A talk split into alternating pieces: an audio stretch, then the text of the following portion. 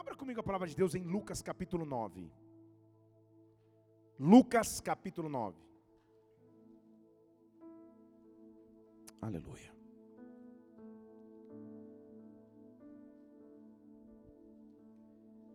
Eu tenho convicção que Deus quer falar conosco hoje.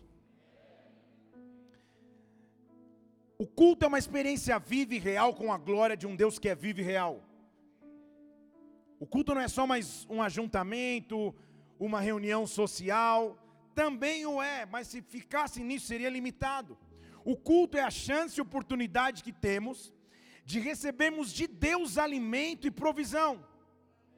Por isso, nessa noite, se desprende de tudo aquilo que poderia te separar ou te distrair do encontro real e vivo com um Deus que é real e vivo.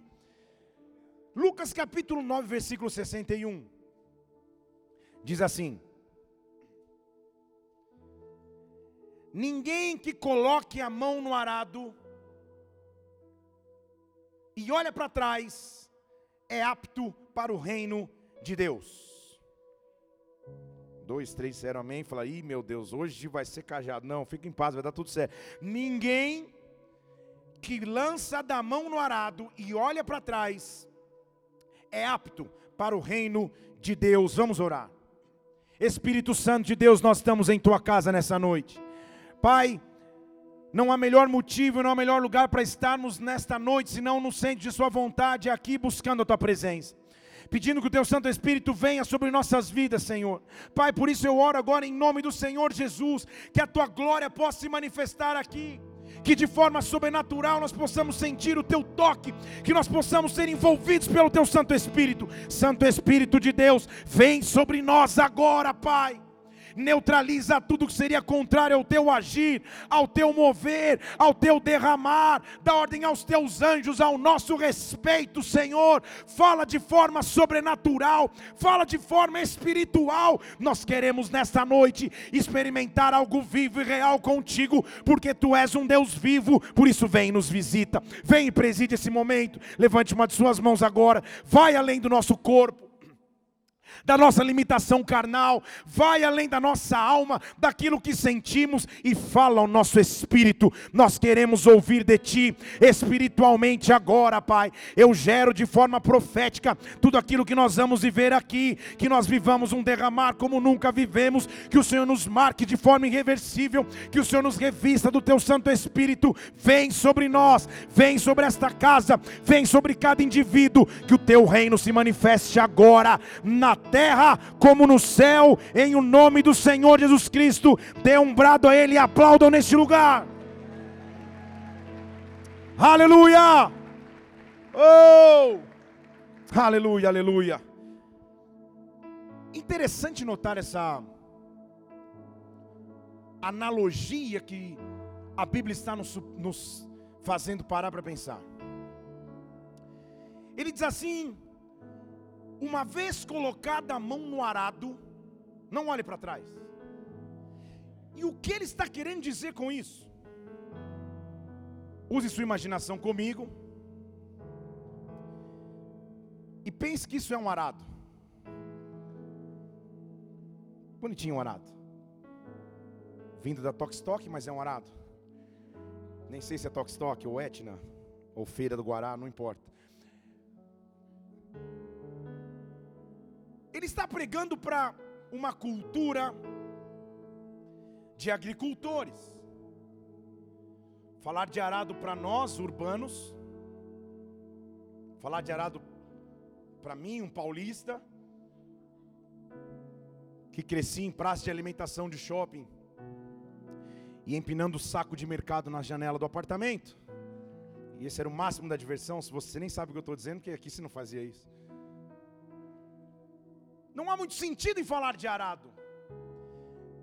Mas quando está se falando para um agricultor, o agricultor sabe exatamente o que é o arado. O agricultor sabe que para arar a terra é necessário muito esforço. Que para arar a terra é necessária muita perseverança que para arar a terra é impossível desistir. Arar a terra é condição preponderante ou primordial para uma futura colheita. É impossível ter colheita se o solo não for preparado. Deixa eu falar de novo. É impossível experimentar uma colheita se o solo não for preparado. Então, ele está dizendo: se você colocar a mão no arado, pensa no arado, tá?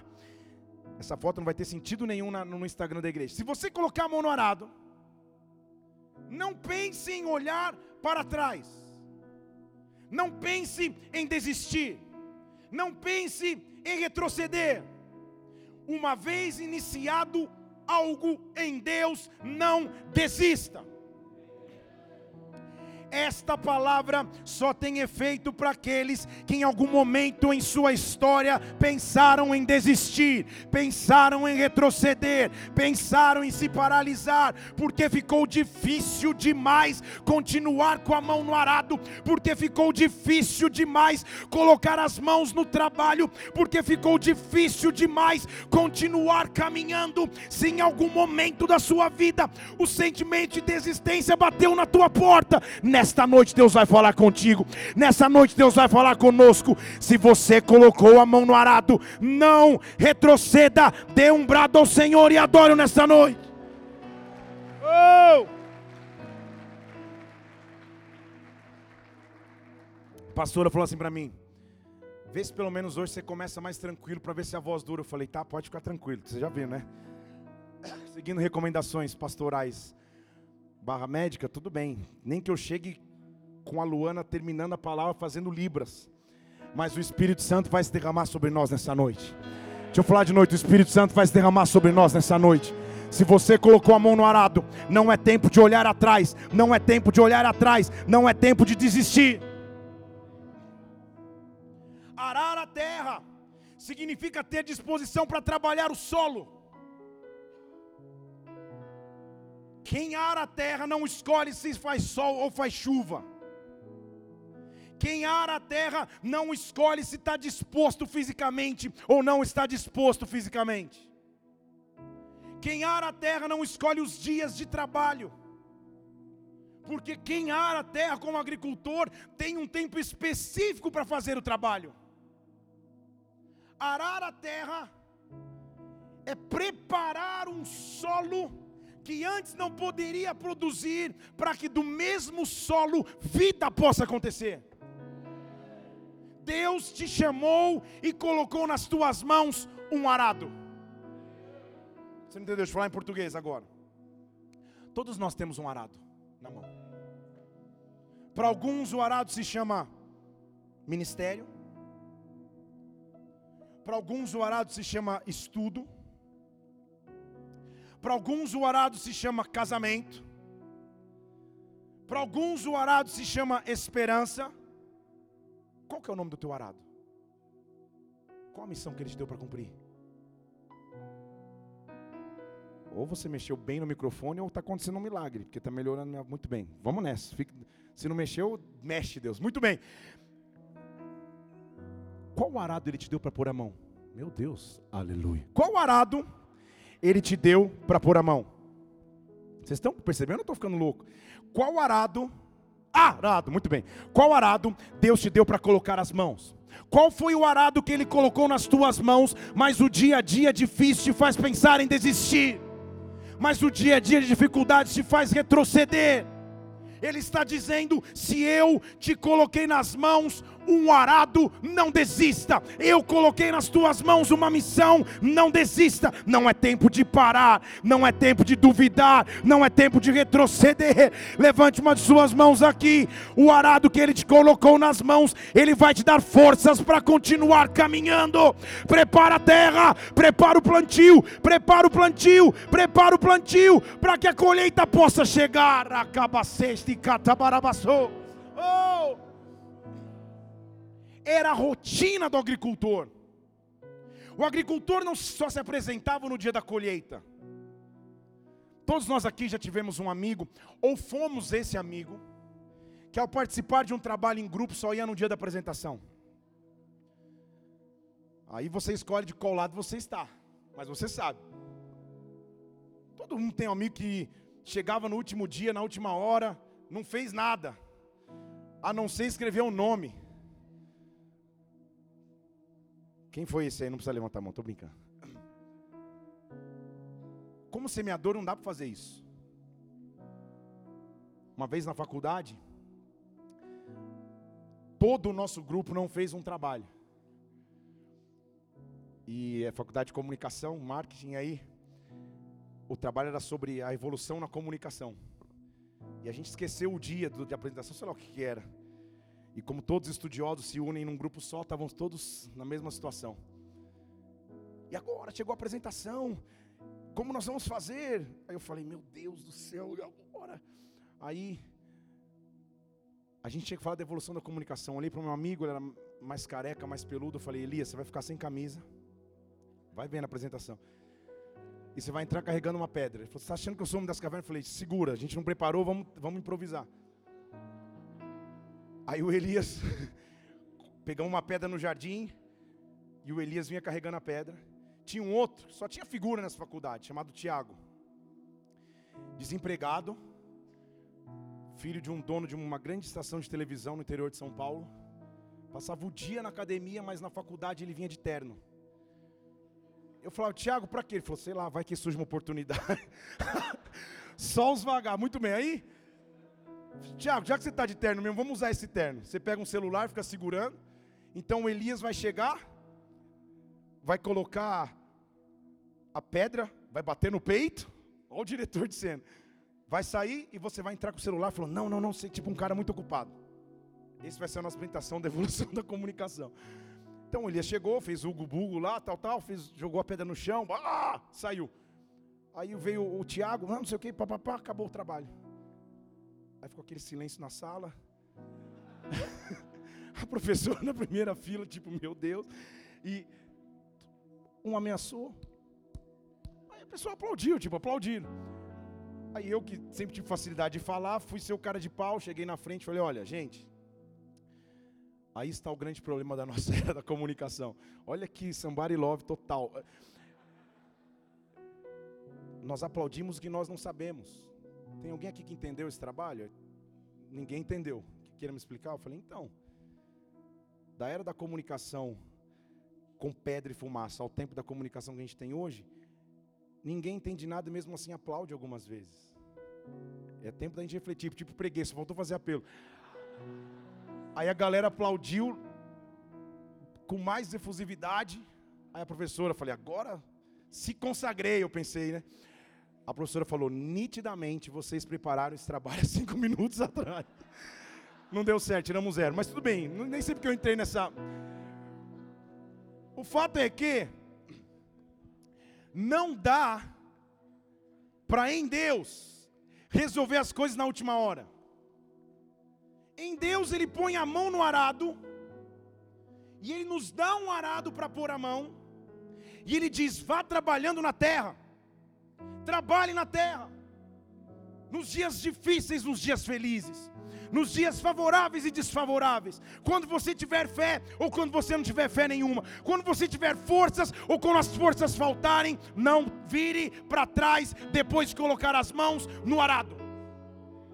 Aquilo que Ele te deu para fazer, faça. A missão que Ele te deu para cumprir, cumpra, porque se você estiver com a mão no arado, você vai ser apto a receber algo de Deus. E nessa noite é sobre isso que eu quero dizer. Deus está aqui para derramar sobre nós algo novo. Deus está aqui para derramar sobre a tua vida algo novo. Se Ele te deu um arado para colocar as mãos, não pense em olhar para trás, não pense em desistir. Nessa noite está vindo sobre ti uma força sobrenatural, uma glória sobrenatural. Se você tem um arado para carregar, esteja difícil ou não, continue, continue, continue, dê um brado ao Senhor e adore. Oh! Agora, arado, gente, não era da Caterpillar ou da qualquer outra marca. Você apertava um botão, ele fazia tudo para você. O arado era um instrumento totalmente manual, pesado de descarregar. E os mais evoluídos ou os mais tecnológicos eram conduzidos por bois. Então, além de empurrar o arado, você tinha que administrar os bois, o que eles comiam e o que eles liberavam, sua saúde, seu comportamento. Um queria para o lado, outro para o outro. Então dava muito trabalho cuidar de um arado. Por isso que ele vai exatamente na veia e diz assim: vai ter muito trabalho, vai ser muito difícil. Tem hora que parece que nada está acontecendo, mas se você colocou a mão no arado, não olhe mais para trás. Se você colocou a mão no arado, não olhe mais para trás. Se você acreditou um dia nas promessas que eu te dei, não olhe mais para trás. Vai ser difícil hoje, talvez melhor amanhã, talvez até pior amanhã, mas não olhe para trás. Eu coloquei nas tuas mãos um arado. Porque a Bíblia diz de um, de um jovem que tinha um arado desses top, 2.0 turbo, porque tinha 24 bois no arado, porque os bois eram em juntas. E a Bíblia diz em 1 Reis 19, 19, que tinha um cara chamado Eliseu com 24 bois, com a mão no arado. E lá está Eliseu, que até então a gente não conhece muito da história. O que a gente sabe é que no momento que ele é encontrado, ele não é encontrado na piscina da mineral, não é encontrado jogando bola com os amigos, não é encontrado assistindo televisão em casa e, e tudo isso está certo. Mas o momento que ele é encontrado é o momento que ele está trabalhando, no momento que ele está com a mão no arado, lavrando a terra preparando a terra, não sei porquê, mas ele está preparando. Com doze bois, ou doze juntas de bois, e ele atrás da duodécima, olha que palavra linda, ele atrás da duodécima, doze juntas de boi, e ele atrás da última, e vinte e quatro bois. Você já imaginou a dificuldade, o desafio que é conduzir 24 bois? Pense em você que apanha do poodle quando você vai passear no parque. Carregar 24 bois ao mesmo tempo, fazendo todos andarem na mesma direção, sem tropeçar, sem vacilar, sem cair, sem chorar. Isso dá até uma música. Sem tropeçar em lugar nenhum. E lá está Eliseu, no calor do dia, lavrando a terra. Nós somos chamados para lavrar. Deixa eu falar de novo, nós somos chamados para lavrar. Porque na vida isso dá uma outra pregação. Há duas formas de se viver. Ou você vive como caçador, ou você vive como lavrador. O caçador não se preocupa em continuidade, ele se preocupa em matar aquilo que ele precisa para um momento. Assim ele vai, mata e resolve na hora. Mas o lavrador ele sabe o que é cultivar. E no cultivo está envolvido o processo de preparo. Há pessoas aqui que estão na fase do arado. Estão comigo aqui? Há pessoas aqui que Deus colocou um arado nas tuas mãos. E o que Ele está dizendo a você não desista, não desista, não desista. No arado pode estar escrito sonho, no arado pode estar escrito esperança, no arado pode estar escrito novo emprego, no arado pode estar escrito concurso que eu quero passar, no arado pode estar escrito ministério que eu quero exercer, no arado pode estar escrito tudo e há no arado uma promessa de Deus. E aquele homem é encontrado por um profeta que ele não conhecia, mas que é a figura do derramar de Deus e do profético no Antigo Testamento. Então lá está Eliseu, lavrando, lavrando a terra, e passa um cara mais doido do que ele, não fala nenhuma palavra, e joga sobre ele uma capa. Flu. Fale comigo, depois do arado, vem a capa. Você não entendeu? Deixa eu falar de novo. Fale comigo, depois do arado, vem a capa. Porque há sim uma fase de colocar o arado nas mãos, mas há uma fase em que ele me encontra e coloca sobre os meus ombros um manto. E nessa noite Deus nos trouxe aqui para que um manto caia sobre os teus ombros. Todo aquele que empurra o arado, um dia vai receber um manto de comissionamento. Deixa eu dizer de novo: todo aquele que com perseverança empurra um arado, vai chegar um dia onde Deus vai te transicionar de fase, de ciclo, de época, e um manto vai cair sobre os teus ombros, um manto vai cair sobre os teus ombros, um manto vai cair sobre os teus ombros, um comissionamento de novo virá sobre ti. Não desista do arado que Ele te deu, porque um manto cairá sobre os teus ombros nesta noite. Deus está derramando sobre ti um manto. Há uma oportunidade de novo começo sobre a tua vida, sobre a tua história. Se você quer nisso, dê um brado ao Senhor e aplaudo neste lugar. Oh! No calendário judaico, hoje é o dia que se comemora o ano novo judaico.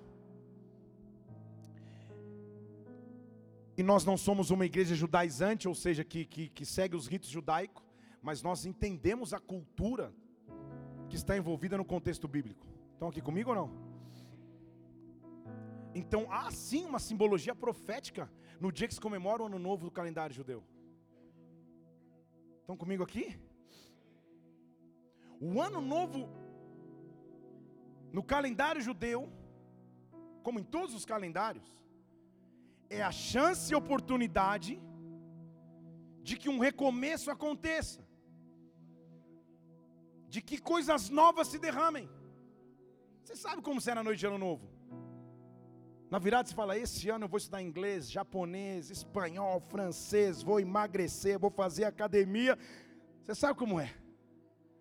Todo, toda virada oferece a chance de começar. E nós estamos hoje aqui porque com o arado nas mãos, não desistindo, Ele vai derramar sobre ti uma chance de começar áreas da sua vida que até então estavam paralisadas.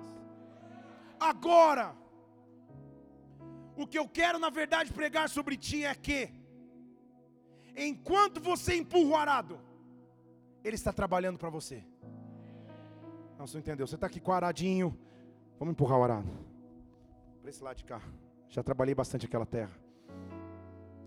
Enquanto você está com o arado, quebrando o solo, abrindo caminhos, preparando as linhas de plantio, preparando o local para a semente cair. Parece que nada está acontecendo. Parece que a tua vida é só segurar o arado. Mas enquanto você está empurrando o arado, ele está trabalhando para que o manto venha sobre os teus ombros. Não, não vou te explicar. O que foi jogado nos ombros de Eliseu não foi só um pedaço de pano velho. O que foi jogado sobre os ombros de Eliseu tinha uma história. A Bíblia diz que ele trabalha em favor dos seus amados enquanto dormem. Os adolescentes entendem isso porque eles dormem quase o dia inteiro para ver se Deus trabalha. Mas ele trabalha na vida dos seus amados enquanto dorme. O que, ele está querendo dizer? Que quando o meu esforço não está envolvido, ele consegue trabalhar. Quando eu não tento interferir, ele consegue trabalhar. Quando eu me concentro no meu arado, ele consegue me preparar um manto. Há pessoas querendo manto sem arado. Deixa eu falar de novo, que aí ninguém disse amém, estava legal até agora. Há pessoas querendo um derramar de Deus, querendo um manto de Deus sem arado. Deixa eu falar em português. Há pessoas querendo enriquecer sem trabalhar. Há pessoas querendo ministerialmente se levantar sem buscar. Há pessoas querendo passar em prova sem estudar. É necessário. Teve um cara que fez assim, ó, quando eu falei esse último. É, irmão, volta para o arado. Tira a pó do arado e vamos. Ele me dá o arado na mão e diz: Cuida do arado, porque eu estou preparando o manto. Estão comigo? Cuida do arado, porque o manto é comigo. O manto você não consegue obter sozinho, mas o arado já está nas tuas mãos. Alguma coisa ele já colocou nas tuas mãos agora, que você pode trabalhar, que você pode prosseguir, que você pode continuar, e aí o manto vem. Há pessoas querendo manto no casamento, Senhor, que meu casamento seja lindo, perfeito, maravilhoso, mas não empurra o arado. E eu não estou falando de empurrar a tua esposa. Pelo contrário, estou falando de cuidar da tua esposa. A última vez que você levou para jantar foi em 1972, uma esfirra no Habib's rachada em dois. Se é o que você podia naquele momento na condição financeira, glória a Deus por isso. Era metade de um picolé de groselha, amém. Mas se você não empurra o arado, como que você quer o manto? Vocês estão me entendendo? Se você não trabalha, se você não se esforça, se você não se envolve, como que o manto vai vir? Porque Eliseu foi encontrado empurrando o arado não preocupado quando o manto ia cair ou ia deixar de cair, porque na verdade ele nem sabia que ele estava na rota do manto. Olha que, que, que, que, título de pregação: na rota do manto. Ele não sabia. A sua realidade, na verdade, era empurrar o aradinho todos os dias: chuva, sol, neve, lua, tempestade, arado. Eu acho que é tudo que eu tenho para mim: arado. Mas o que eu não sei é que enquanto eu empurro o arado, Ele está preparando um manto para mim. Eu estou na rota de um manto que vem da parte de Deus. Só que quando o manto vem, ele vem preparado. Estão comigo? Posso começar a pregar? Diga amém. Quer que eu termine? Diga aleluia. Te respeito, irmão, mas vamos junto. Elias, quando transfere um manto para Eliseu, na verdade, ele transfere uma história. Ele transfere uma história. Aquele manto não estava guardado num guarda-roupa cheirando naftalina e só foi tirado para passar nos ombros. Aquele manto tinha muita história e o que estava sendo transferido era uma história. Não te explicar de novo. Era como se Deus estivesse dizendo: Eliseu, você continuou trabalhando no arado. Olha, como, olha a minha habilidade no arado. Você continuou trabalhando no arado enquanto eu estava trabalhando no manto. Você continuou centrado naquilo que eu te dei para fazer enquanto eu estava preparando em paralelo um manto para ti. Eu preparei um manto para que na hora certa caia sobre os teus ombros, mas nesse manto tem história, esse manto tem conteúdo, essa capacitação tem conteúdo. Manto no Antigo Testamento era como se fosse uma patente, uma autoridade. Há de Deus uma nova autoridade, há de Deus um novo derramar, há de Deus a chance de um novo começo. Você está na rota de um manto simplesmente porque as tuas mãos estão no arado. Sabe o que esse manto passou? A primeira prova que esse manto passou foi a prova da seca. E nós brasileiros sabemos o que é isso. Aleluia. A primeira coisa que esse manto teve que experimentar foi a seca. Porque em 1 Reis 17, 1 o próprio Elias profetizou que haveria um tempo de grande seca sobre Israel. Seca é quando aparentemente nada produz. Seca é quando aparentemente parece que as coisas pioram, não melhoram. Seca é quando a notícia parece, meu Deus, Antes era só dor de cabeça, agora é dor de cabeça e dívida. Antes era dor de cabeça e dívida, mas agora é dor de cabeça, dívida e o carro quebrou. Agora também dor de cabeça, dívida e o carro quebrou. Minha esposa está de TPM, endemoniou. Jesus! Está piorando. Seca. Se você nunca passou por seca, diga glória a Deus. Eu falar de novo. Se você nunca viveu uma seca, diga glória a Deus. Seca faz parte do processo de preparo para o manto. Fases onde nada parece produzir. Onde quando você tira no caixa eletrônico um extrato do teu, da, da tua conta bancária, sai dois gerentes, te abraçam e te confortam e falam, calma, vai melhorar. Você sabe o que eu estou dizendo? Você está no top 5 do SPC, você passa até o porteiro, oh, você é o quê? Você é conhecido. Fases difíceis. Pastor Bigard tem uma piadinha que ele vai estar aqui dia 30. Eu vou contar, se ele contar, você ri de novo. Ele diz assim: olha, tem fases que são tão difíceis que se você chamar a tua esposa de meu bem, o banco leva. Tem fases tão secas que você fala, meu Deus, por que eu estou vivendo esta seca? Porque eu não sinto mais a tua presença como antes? Porque a tua glória não se derrama como um dia derramou? Deus, porque a alegria já não está mais como antes estava? Porque eu estou vivendo esta seca, Pai. E ao mesmo tempo ele disse: Você está como um orado, não olha para trás. Você está como um orado, não desiste. Mas tudo que você vê na tua realidade é seca. Se você já viveu alguma seca ou ainda vive, você está na rota de um manto. Você está na rota de um manto. Você está na rota de um manto. Sabe por quê? A Bíblia diz em Salmo 107, versículo 31: Dê graças ao Senhor pela sua bondade, dê graças ao Senhor pelas suas maravilhas, exalte-o na congregação, louve-o nas assembleias dos anciãos. Ele converte em rios o deserto, ele faz nascentes na terra sedenta, terra frutífera em deserto salgado, por causa da maldade dos que nela habitam. Ele converte o deserto em lagos e faz a terra seca virar nascente. Ele faz na terra seca nascer nova vida. Oh, oh, oh, Levante uma de suas mãos agora. A área seca da tua vida, Deus está invadindo com glória. A área seca da tua vida, Deus está invadindo com presença. A área seca da tua vida, Deus está invadindo nesta hora. Não desista, continua com a mão no arado. Se a seca está acontecendo em alguma área da sua vida, é porque Ele está preparando um manto para você. É porque Ele está preparando um manto para você. Se prepare, porque a tua seca será transformada em nascente nascente. Isaías 41, 18: Eu vou abrir rios lá nos altos desnudados.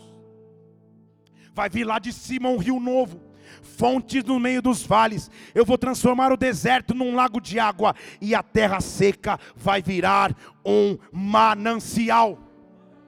É o local onde a água nasce, é um local onde a vida começa.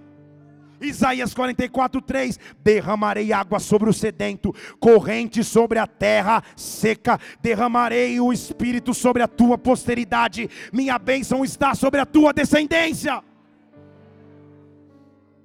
É a capacidade que ele tem de transformar tua seca em vida. Seca faz parte do processo, gente. Seca faz parte do processo do manto. Errado você está, ou errado estaria eu, se nós só vivêssemos um evangelho de triunfo, triunfalista, dizendo vai dar tudo certo, está tudo bem, você nunca vai passar necessidades ou dificuldades, porque o ciclo da vida não diz isso. O próprio Cristo falou que a gente teria aflições, então passar momentos de seca faz parte da nossa história. O diferente é que eu passo, eu não permaneço na seca. Estão comigo? Eu passo na seca, eu não permaneço nela. Seca faz parte daquele que recebe de Deus um manto. Você jamais receberia um manto para um tempo novo se você não tivesse atravessado um tempo de seca. Não dá para não arar a terra e só ter um manto. Arar a terra significa enquanto eu estou arando, a seca está acontecendo, mas eu não vou desistir. Não é tempo do manto ainda, mas vai chegar um manto para mim. O manto de Elias então atravessou a seca. Só que eu e você, Elias não sabia, Eliseu muito menos. Nós temos a resposta da seca. Ó, e se você é da Caesb, depois me procura. Nós temos a resposta para a seca. Se eu fosse diretor da Caesb, ia mandar pintar esse versículo lá no, lá no, no, no muro. Isaías 53, 2. Ele foi crescendo como um renovo. Ele é a raiz que sai de uma terra seca. Você sabe de quem Isaías 53 está falando aí? De quem? De quem?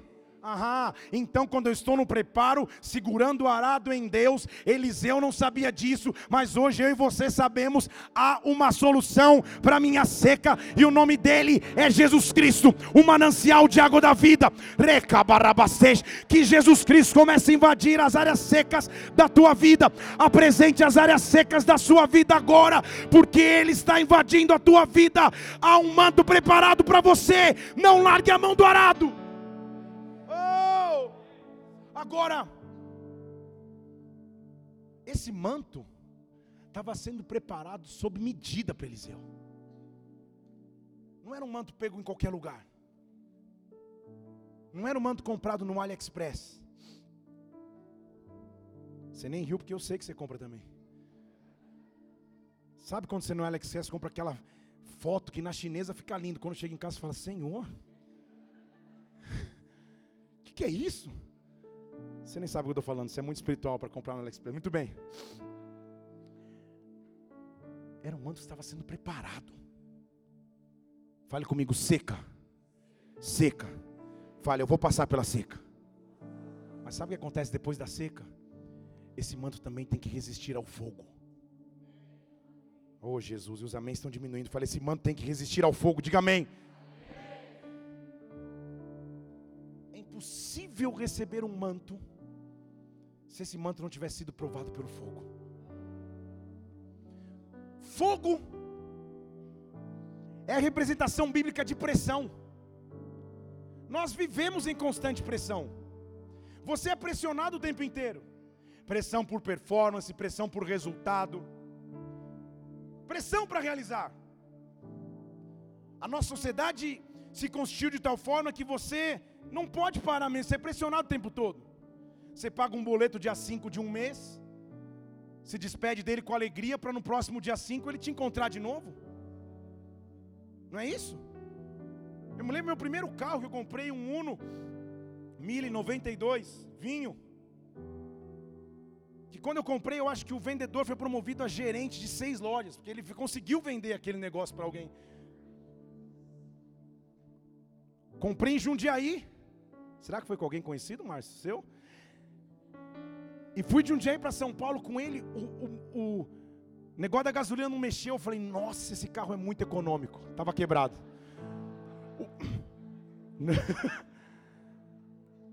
Sabe aquele carro que tudo faz barulho, menos a buzina? Tudo.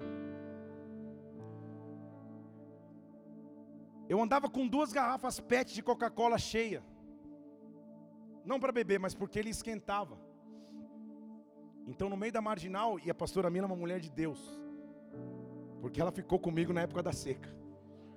No meio da marginal, eu parava o carro, que estava indo tocar em algum lugar, ou pregar em algum lugar, e Mila, o carro está esquentando, está esquentando. Então eu encostava o carro, e eu ficava no volante, e ela ia lá, abriu o negócio, chapinha feita. Sabe a nuvem de glória? Eu vai, abastece aí ela.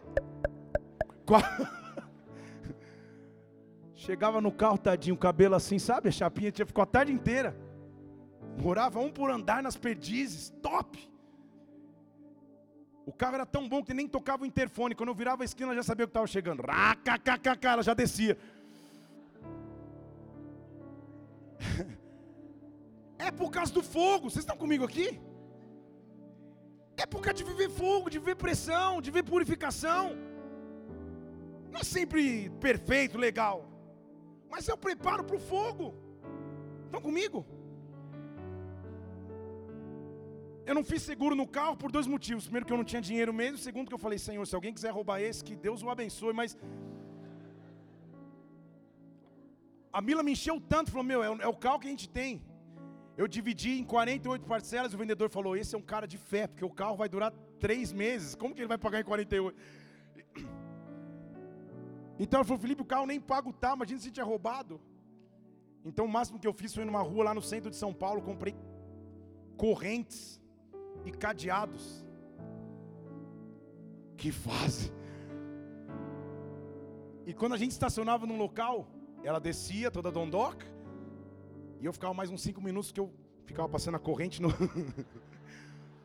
no acelerador, embreagem, câmbio, fazia um, uma, uma praticamente uma mandinga. Prendia cadeado do quanto é e ia feliz, Senhor, Tu és minha segurança, mas o, a, o cadeado também é. Eu não tenho a travas carneiro, mas eu confio no cordeiro. Era o que eu dizia para ela. O dia que eu acabei de pagar o boleto foi uma festa interdenominacional. Minha, do carro e dela. Fogo! Você sabe o que é passar pela fase do fogo? Você sabe o que é passar pela fase de um dia, Senhor, meu Deus, que arado é esse? Que dificuldade é esta? A fase do fogo não pode tirar o sorriso dos teus lábios. A fase do fogo não pode tirar a fé do teu coração. A fase do fogo não pode tirar a tua esperança. O fogo representa pressão, mas dessa pressão não te quebra, na verdade, essa pressão te constitui. Oh, aquele manto que estava sendo preparado para Eliseu precisava passar pelo fogo. Por isso que ele diz em Isaías 43: se você passar pelo fogo, eu vou ser contigo. A chama não vai ardente. A chama não vai ardente. A chama não vai ardente. Você sai da seca e fala, agora vai tudo melhorar. Aí você tem que entrar na estação do fogo. E há pessoas aqui vivendo nessa fase do fogo. Mas Deus te diz: põe a mão no arado. Põe a mão no arado e não, não ouse olhar para trás. Não ouse paralisar. Não ouse desistir. Se você passar pelo fogo, eu vou ser contigo. Se você passar pelo fogo, eu vou ser contigo. Eu já disse aqui uma vez que aquela época do fogo, mas o fogo pesado mesmo. Os cobradores ligavam em casa. Você já passou essa fase? Se você não, nunca passou, glória a Deus, você nunca passa. Os cobradores ligavam em casa, e aí? Sabe como é a resposta para eles? Olha, me trata bem, não seja tão grosso comigo, senão nem no sorteio você vai entrar. Eu falava assim, ele falava, sorteio? Eu falei, é porque tem medo, eu tenho que sortear quais eu vou pagar. Se você me tratar mal, nem no sorteio você vai entrar. Então me trata bem que você tem chance, tem probabilidade. Fogo. São fases onde fica duro demais empurrar o arado. São fases em que você olha para a pessoa que está do seu lado e talvez você pense: meu Deus, será que foi certa a minha decisão de me casar? Não vou nem falar o teu nome, que eu também não sei, estou brincando, tá? Será que foi certa a decisão de me envolver nesse projeto? Senhor, será que realmente era isso que o Senhor tinha para a minha vida? Meu Deus, que fogo! Que fogo difícil que eu tenho que atravessar. E tudo que ele te diz é: põe a mão no arado. Eu estou preparando um manto para você. Põe a mão no arado, eu estou preparando um manto para você. E para que o manto seja preparado, você tem que passar pela seca. Você tem que passar pelo fogo. Porque depois da seca e depois do fogo, eu quero te mostrar o que vai acontecer. Deus vai se manifestar. Deus vai se manifestar.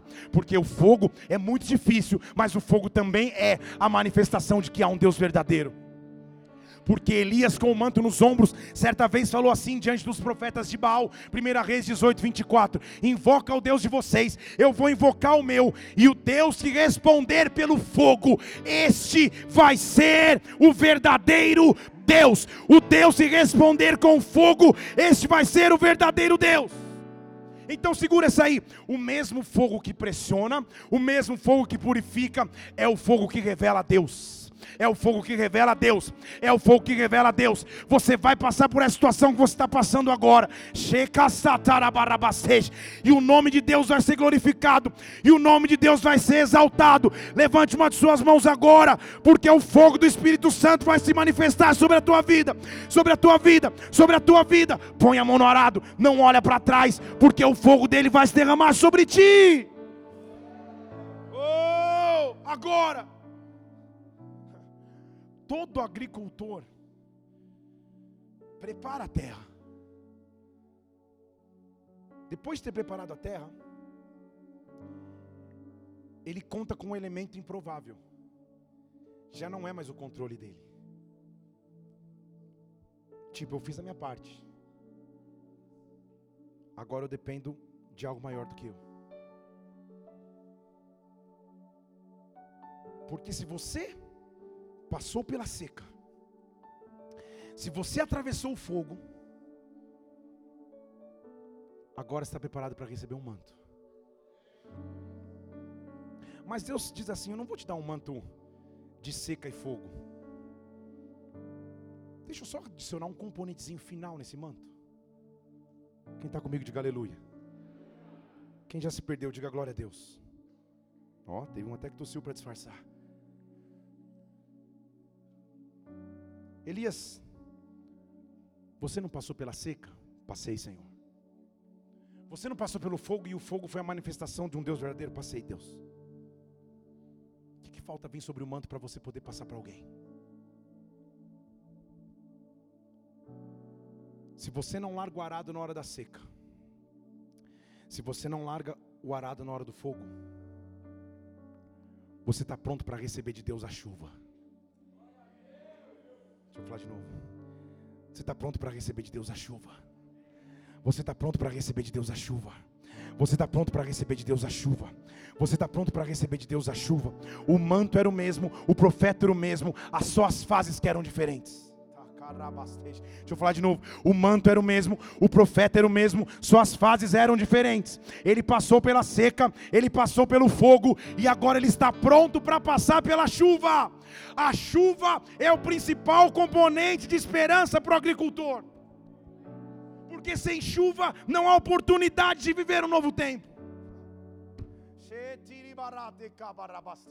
Oh, eu sei que é difícil demais estar lavrando a terra sem qualquer perspectiva se vai chover ou não. Mas eu conheço um Deus capaz de fazer a chuva vir. Eu conheço um Deus capaz de fazer a chuva se derramar.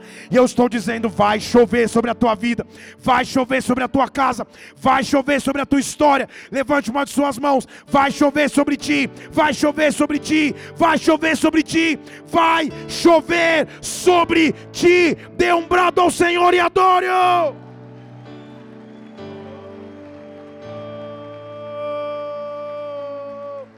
Oh! Deus, só o Senhor sabe os dias em que eu estava me arrastando, empurrando esse arado. Só o Senhor sabe os dias em que minhas emoções foram para cima e para baixo, como numa montanha russa. Só o Senhor sabe os dias que eu não estava mais aguentando, mas eu não largo a mão do arado. Eu não vou olhar atrás. Oh! Pode dizer uma coisa. Eu prego a palavra de Deus desde os 17 anos de idade, como você ouviu domingo passado. E eu não me preocupo se estou pregando para 15 pessoas numa quarta-feira à noite, ou para 8 mil pessoas num ginásio lotado. Mas quando eu estava parado ontem lá, a adoração acontecendo, eu presto a subir no altar para liberar aquilo que Deus estava fazendo explodir no meu coração. Deus me deu essa palavra. E Ele disse assim: Cara, você carregou tantas malas de tantos pregadores. Você serviu tanto copo d'água para tanta gente. Você empurrou tanto arado. Chatarabaraste, caçarabarabasteje. Mas na verdade eu estava escrevendo uma história. Vocês estão comigo aqui? Na verdade eu estava escrevendo uma história. Não dá para receber um manto não dá para entrar numa nova fase da tua vida sem ter passado pelo arado. Vocês estão aqui? Não dá para simplesmente falar, Senhor, está duro demais. Oh meu Deus, eu vou parar. Ele diz: continua. Você não sabe o que eu estou preparando para você. Você não sabe o manto que vai cair sobre os teus ombros. É por isso que às vezes fica tão duro caminhar. É por isso que fica às vezes tão duro continuar. Mas se você não desistir, checa, choribarate, o manto vai cair sobre os teus ombros uma hora ou outra. Continue, continue, continue, continue. Sabe por quê? Tem uma hora. Oh.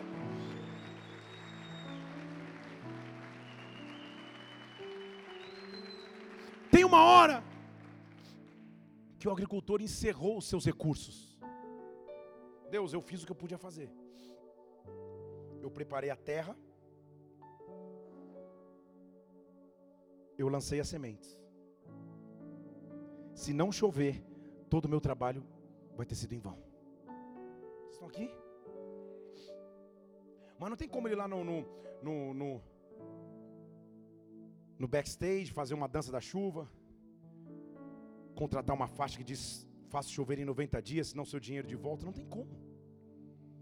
Ele depende única e exclusivamente do Criador de toda a chuva. Vocês estão aqui? Ele depende única e exclusivamente daquele que disse que nunca iria nos abandonar ele depende única e exclusivamente daquele que tem o controle sobre todas as coisas. Sabe o que Deus te trouxe nessa noite para que você possa ouvir? Se você está com a mão no arado, fazendo a sua parte, não desistindo mesmo quando estiver difícil, não paralisando mesmo quando estiverem muito duras para continuar, continue crendo que o Criador de toda chuva não vai te abandonar, não vai te deixar de lado, não vai esquecer das promessas que Ele tem sobre a tua tua vida. Deus está neste lugar para dizer a você: vai chover, vai chover, vai chover. Oh.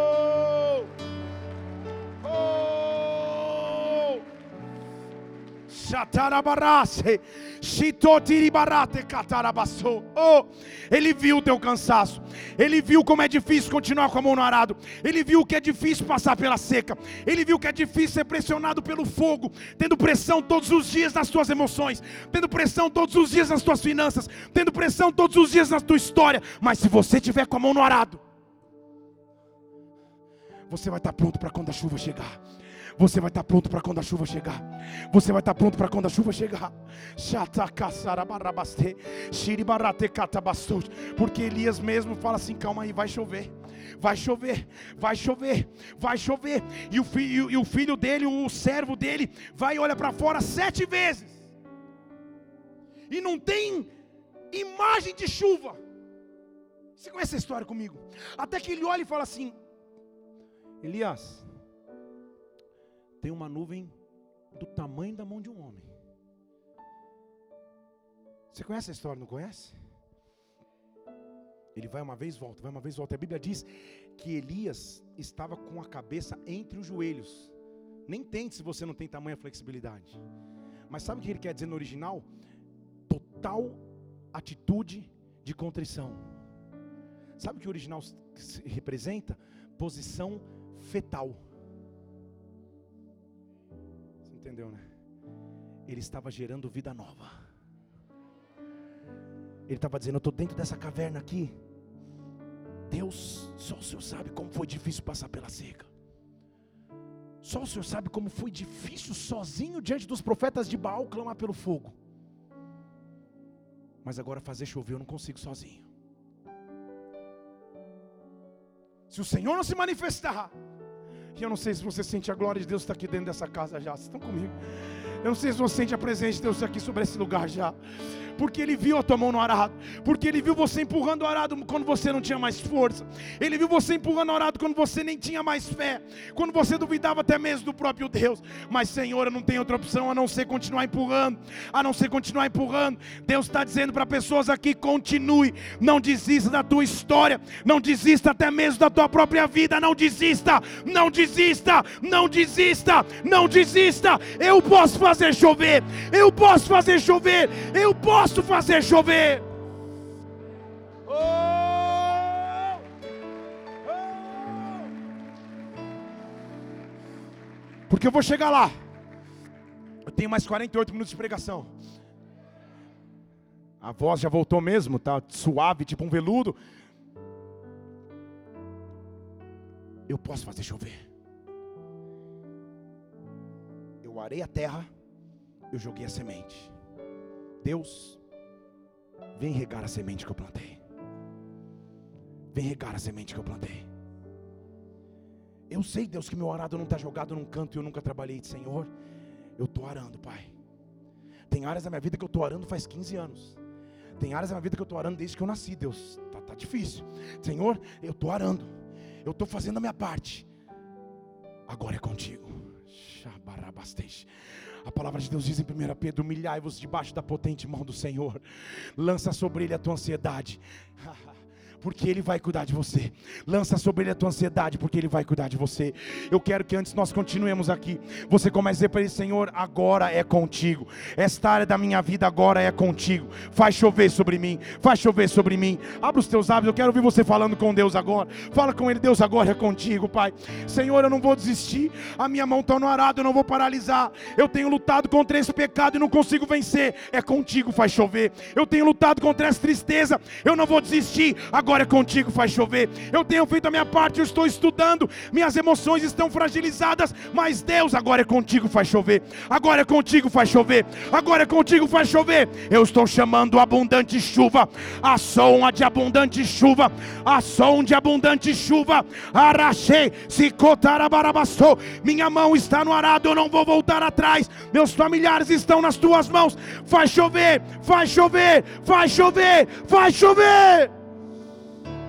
Oh, derrama a chuva neste lugar. Vem com teu rio, Senhor Jesus, inundar. Faz chover, faz chover.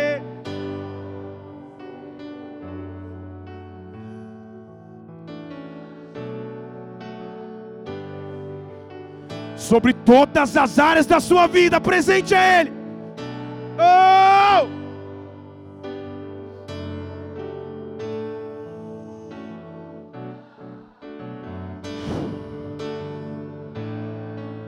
Eu estou dizendo que vai chover. Deixa eu falar de novo, eu estou dizendo que vai chover. Se você quer nisso, dê um glória a Deus e aplauda ao Senhor com toda a tua força. Aplauda ao teu Deus com toda a tua força. Aplauda ao teu Deus com toda a tua força. Vai chover, vai chover, vai chover.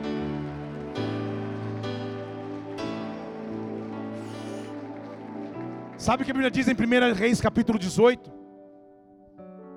1 Reis 18, versículo 45, que aconteceu que em pouco tempo, três anos e meio sem chover, gente, aconteceu que em pouco tempo, o céu começou a ficar preto, as nuvens começaram a tomar o céu, e o vento começou a invadir o céu.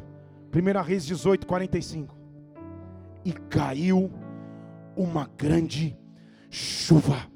E caiu uma grande chuva. E caiu uma grande chuva, e caiu uma grande chuva, e caiu uma grande chuva. Ah, há algo na atmosfera dessa igreja nessa noite. Ah, o Espírito Santo está aqui neste lugar. Ah, o Espírito de Deus está aqui nesta casa. Ah, há uma grande chuva vindo em tua direção. Há uma grande chuva vindo em tua história. Pastor, vamos logo, eu quero esse manto para mim. Eu quero esse manto para mim. Calma que ele está preparando um manto para você. Você aguenta mais cinco minutos aí? O manto então, Eliseu está lá, arando a terra. E Elias está aqui trabalhando o manto. Ele está trabalhando achando que nada está acontecendo, mas Elias está preparando um manto para ele. Estão comigo? Ele passou pela seca, fase 1. Um. Passou pelo fogo, fase 2. Recebeu da chuva, fase 3. Mas a pergunta então é: a chuva já é o resultado final, sim ou não? Não. A chuva só regou a terra que você plantou. Estão aqui? Eu preciso receber um último componente nesse manto. Ele precisa estar preparado para mim. E este manto que ele prepara para ti passou pela seca, passou pelo fogo recebeu a chuva, mas acima de tudo, recebeu de Deus proteção contra a morte. Deixa eu falar aqui. Quando a semente é regada na terra, ela precisa de um tempo para germinar, brotar, frutificar, produzir. E a única esperança então é roubar ou atacar com morte a plantação. Então, se eu passei pela seca, pelo fogo e pela chuva, Ele também vai me proteger de toda a morte. Você não entendeu? Deixa eu te falar. Porque depois que chove, depois que acontece um sobrenatural, Jezabel, espírito esse que continua vivo nos dias de hoje, se levanta e profetiza a morte do profeta. Ela vira e fala assim, 1 Reis 19, 2. Ela manda um WhatsApp para Elias. Elias, deixa eu dizer uma coisa para você. 1 Reis 19, 2. Põe na tela, por favor. Jezabel, quando ficou sabendo o que aconteceu, falou assim: Ó, Elias, deixa eu te falar uma coisa. Que os deuses me matem também. E ela colocou prazo. Se em 24 horas você não tiver morrido, estão comigo? O cara que passou pela seca, pelo fogo, que recebeu da chuva, agora está sendo ameaçado de morte. Eu vou te dar 24 horas, você vai morrer. Estão aqui? Sabe um boxeador desesperado que sabe que perdeu por pontos e, no último round esquece a técnica e sai socando para tudo quanto é lado? Essa é a ameaça de Jezabel. Deixa eu te dizer, você é persistente, hein, profeta? Eu mandei seca, você não parou. No fogo você atravessou. Na chuva você permaneceu. Agora eu te dou 24 horas, você vai morrer. Deixa eu dizer uma coisa. 24 horas se passaram. Elias não morreu. 48 horas se passaram. Elias não morreu. 72 horas se passaram. Vai ver, Jezabel estava ocupada, matando alguns outros. Elias também não morreu. Mil anos se passaram. Elias também não morreu. 2.752 anos se passaram. Elias não morreu. Pastor, que você está falando uma heresia? Não. Me mostra na Bíblia o registro da morte de Elias. Vocês estão aqui? Porque a Bíblia que eu conheço, que você conhece, diz que ele estava parado na beira de um rio, passou uma carruagem de fogo e levou.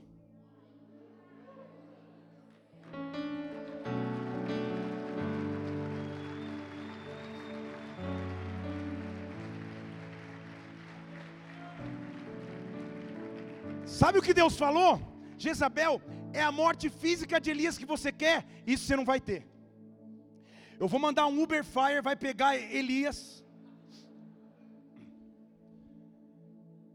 E você que achou que ia matá-lo fisicamente, continua procurando, porque você não vai encontrar. Eu vou preservá-lo no meu fogo eu vou preservá-lo na minha carruagem, eu vou preservá-lo na.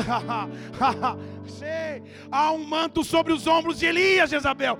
Você não pode tocar nele. Esse manto atravessou a seca, esse manto atravessou o fogo, esse manto recebeu a chuva, mas esse manto é um manto de proteção. Eu estou aqui como sacerdote sobre a tua vida, eu estou aqui como pastor sobre esta casa, para dizer que neste lugar o espírito de morte não reina, que neste lugar o espírito de morte não tem sucesso.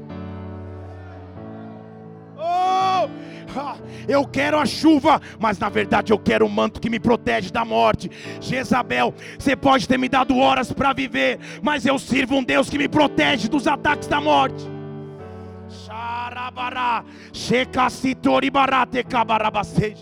Oh! E com esse manto, que foi preparado por anos, um jovenzinho que parece que não tinha trabalhado por nada vai herdar. Estão aqui? Um jovenzinho que estava empurrando lá na dele. Nem sabia direito o que estava acontecendo. Mas um dia, o profeta reclamou: Senhor, eu estou tão sozinho. Só restou eu. Deus falou: É? Faz o seguinte: calibra o Waze aí, vou mandar a direção. Vai lá na casa de Safate. Você vai encontrar um jovem chamado Eliseu. E sabe o que ele vai estar fazendo? Arando a terra com os bois.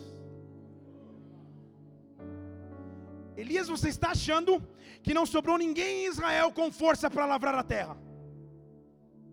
Mas há um jovem, alguém, que durante todo esse tempo não desistiu, alguém que durante todo esse tempo não parou. Então, por favor, passa sobre a casa daquele rapaz. Ele está achando que a vida dele é empurrar, é empurrar bois, a vida dele é preparar a terra e ficar no arado. Mas diz para aquele jovem, na verdade não diz, só joga nos ombros daquele jovem a chance de uma nova história, a chance de um recomeço. Esse jovem não sabe, mas ele é a continuidade do teu legado profético. Esse jovem não sabe, mas ele vai ressuscitar o filho da viúva. Esse jovem não sabe, mas ele vai multiplicar o azeite daquela que ia morrer. Esse jovem não sabe, mas o ser, mas ele será alguém marcante na história do Antigo Testamento. Hoje ele está com arado nas mãos, ele não sabe o que ele vai ser para mim. Então passa por ele, não fala nada, só joga o manto nas costas. Joga o manto que, que atravessou a seca, o fogo, a chuva e a morte. Joga. Eu estou dizendo que tem um manto vindo sobre você nessa noite. Eu estou dizendo que a atmosfera deste lugar hoje, isso não pode ser produzido por homens. Vocês estão comigo aqui? Não há técnica humana que produz o que nós estamos vivendo aqui nessa noite. Há um manto caindo sobre os teus ombros nesta hora. Se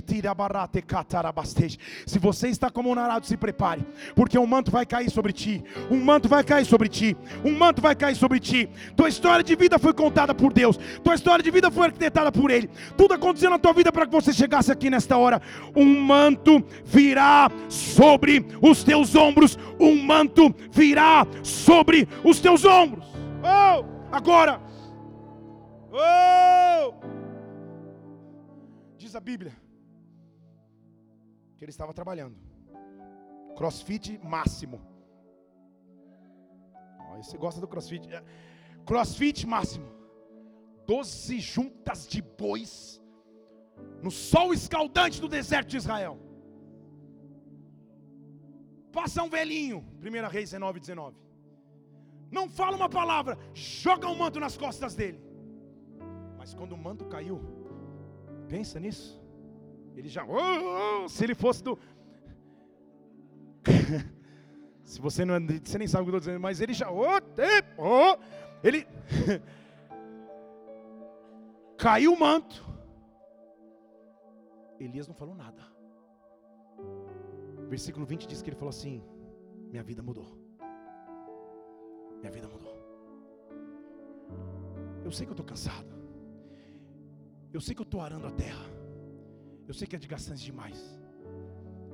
Mas o que aconteceu comigo agora não me permite caminhar em direção ao profeta somente. Não me permita dar um, só um trotinho enganador. Não, eu preciso correr. Estão comigo? Porque a Bíblia diz que ele deixou o arado para trás e correu.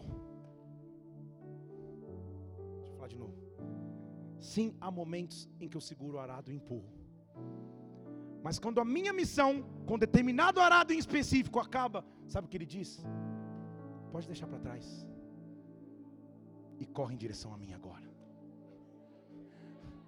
Você não entendeu, né? Deixa eu te falar agora. Quando eu estou viajando, e chegam em casa com a perspectiva de um presente, se eu chegar de mãos vazias é mais difícil, mas se eu chegar com a perspectiva de um presente, quando eu abro a porta, eu nem entrei em casa. Sabe o que os meus dois filhos fazem? Eles não andam, eles não caminham, eles correm para se jogar nos meus braços, porque eles sabem que do Pai eles vão receber alguma coisa. Ah, é difícil demais empurrar o arado, mas há momentos que ele diz: agora, filho, larga o arado que você vivia até então, porque caiu um manto sobre os teus ombros. Uma nova fase vai começar sobre a tua vida. Larga o arado e corre, larga o arado e sai correndo. Não dá para só andar, não dá para correr rapidinho. Dá uma disparada, corre em direção ao novo tempo que eu tenho preparado para a tua vida, porque o novo tempo já começou, Ele está te dando força para correr, Ele está te dando forças para correr, Ele está te dando forças para correr. Oh! O manto está caindo sobre os teus ombros. E sabe o que ele faz? A Bíblia diz, eu vou terminar aqui, no versículo 21, que ele pega os bois, e faz um churrasco. Bife angus, maminha argentina, sei lá o quê. Paulo já disse glória. Ele faz um churrasco. Sabe o que ele estava dizendo? Nem que eu quiser, eu vou ter para onde voltar. Porque quando eu estiver caminhando para o manto, eu não vou voltar para o meu local de segurança.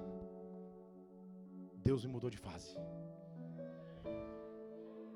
Vão vir outros arados, vão vir outros mantos, mas Deus me mudou de fase. Deus está aqui nessa noite dizendo que Ele está te mudando de fase,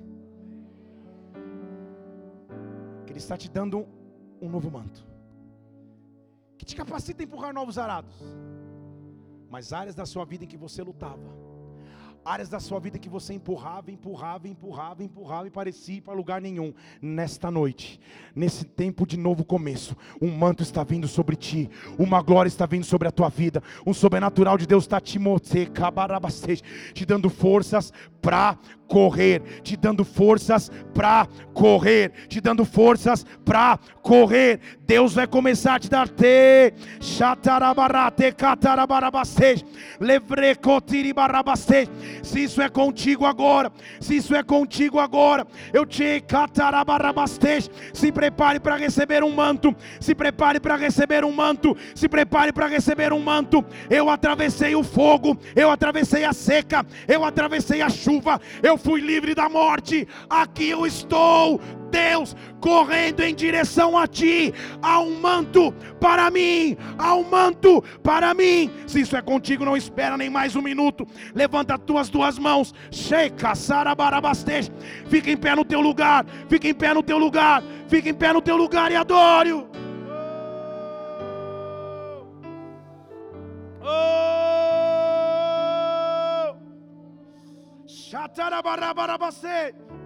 Oh! Oh! Oh! Oh! Shetiri barate.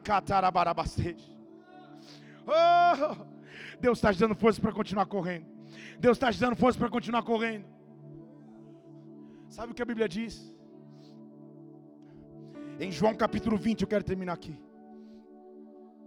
Aleluia, aleluia, aleluia, aleluia. Quando um novo tempo se inicia, não dá tempo de caminhar, ele te faz correr. Não importa o quão cansado você estivesse do arado, ele te faz correr. João capítulo 20, versículo 1 diz assim: que Maria chegou lá e viu o túmulo aberto.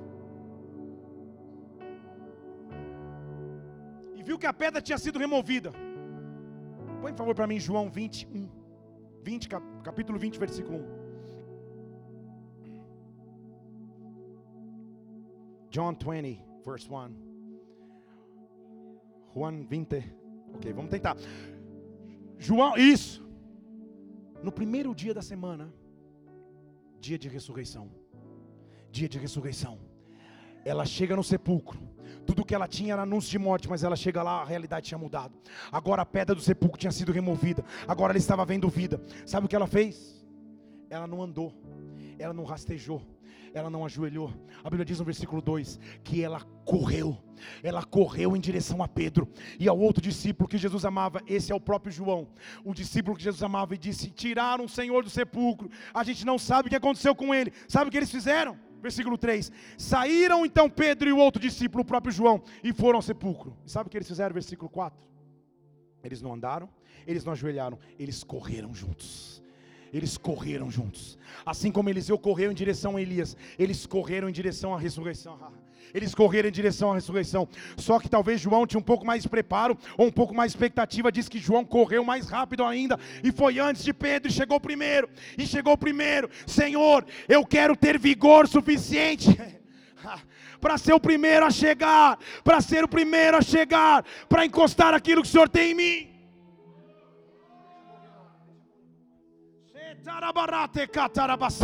Espírito Santo de Deus, nós estamos aqui nessa noite porque nós não vamos parar. Nós colocamos a mão no arado e nós não vamos voltar atrás. Oh, nós vamos começar a adorar ao Senhor agora. E quando nós estivermos adorando a Ele, Deus vai te dar força para correr. Você vai começar a semana com vigor como nunca começou. Você vai ter força de novo para atravessar a seca, o fogo, a chuva e a morte. Há um manto sobre ti, sobre ti. Vamos adorá-lo, vamos adorá-lo.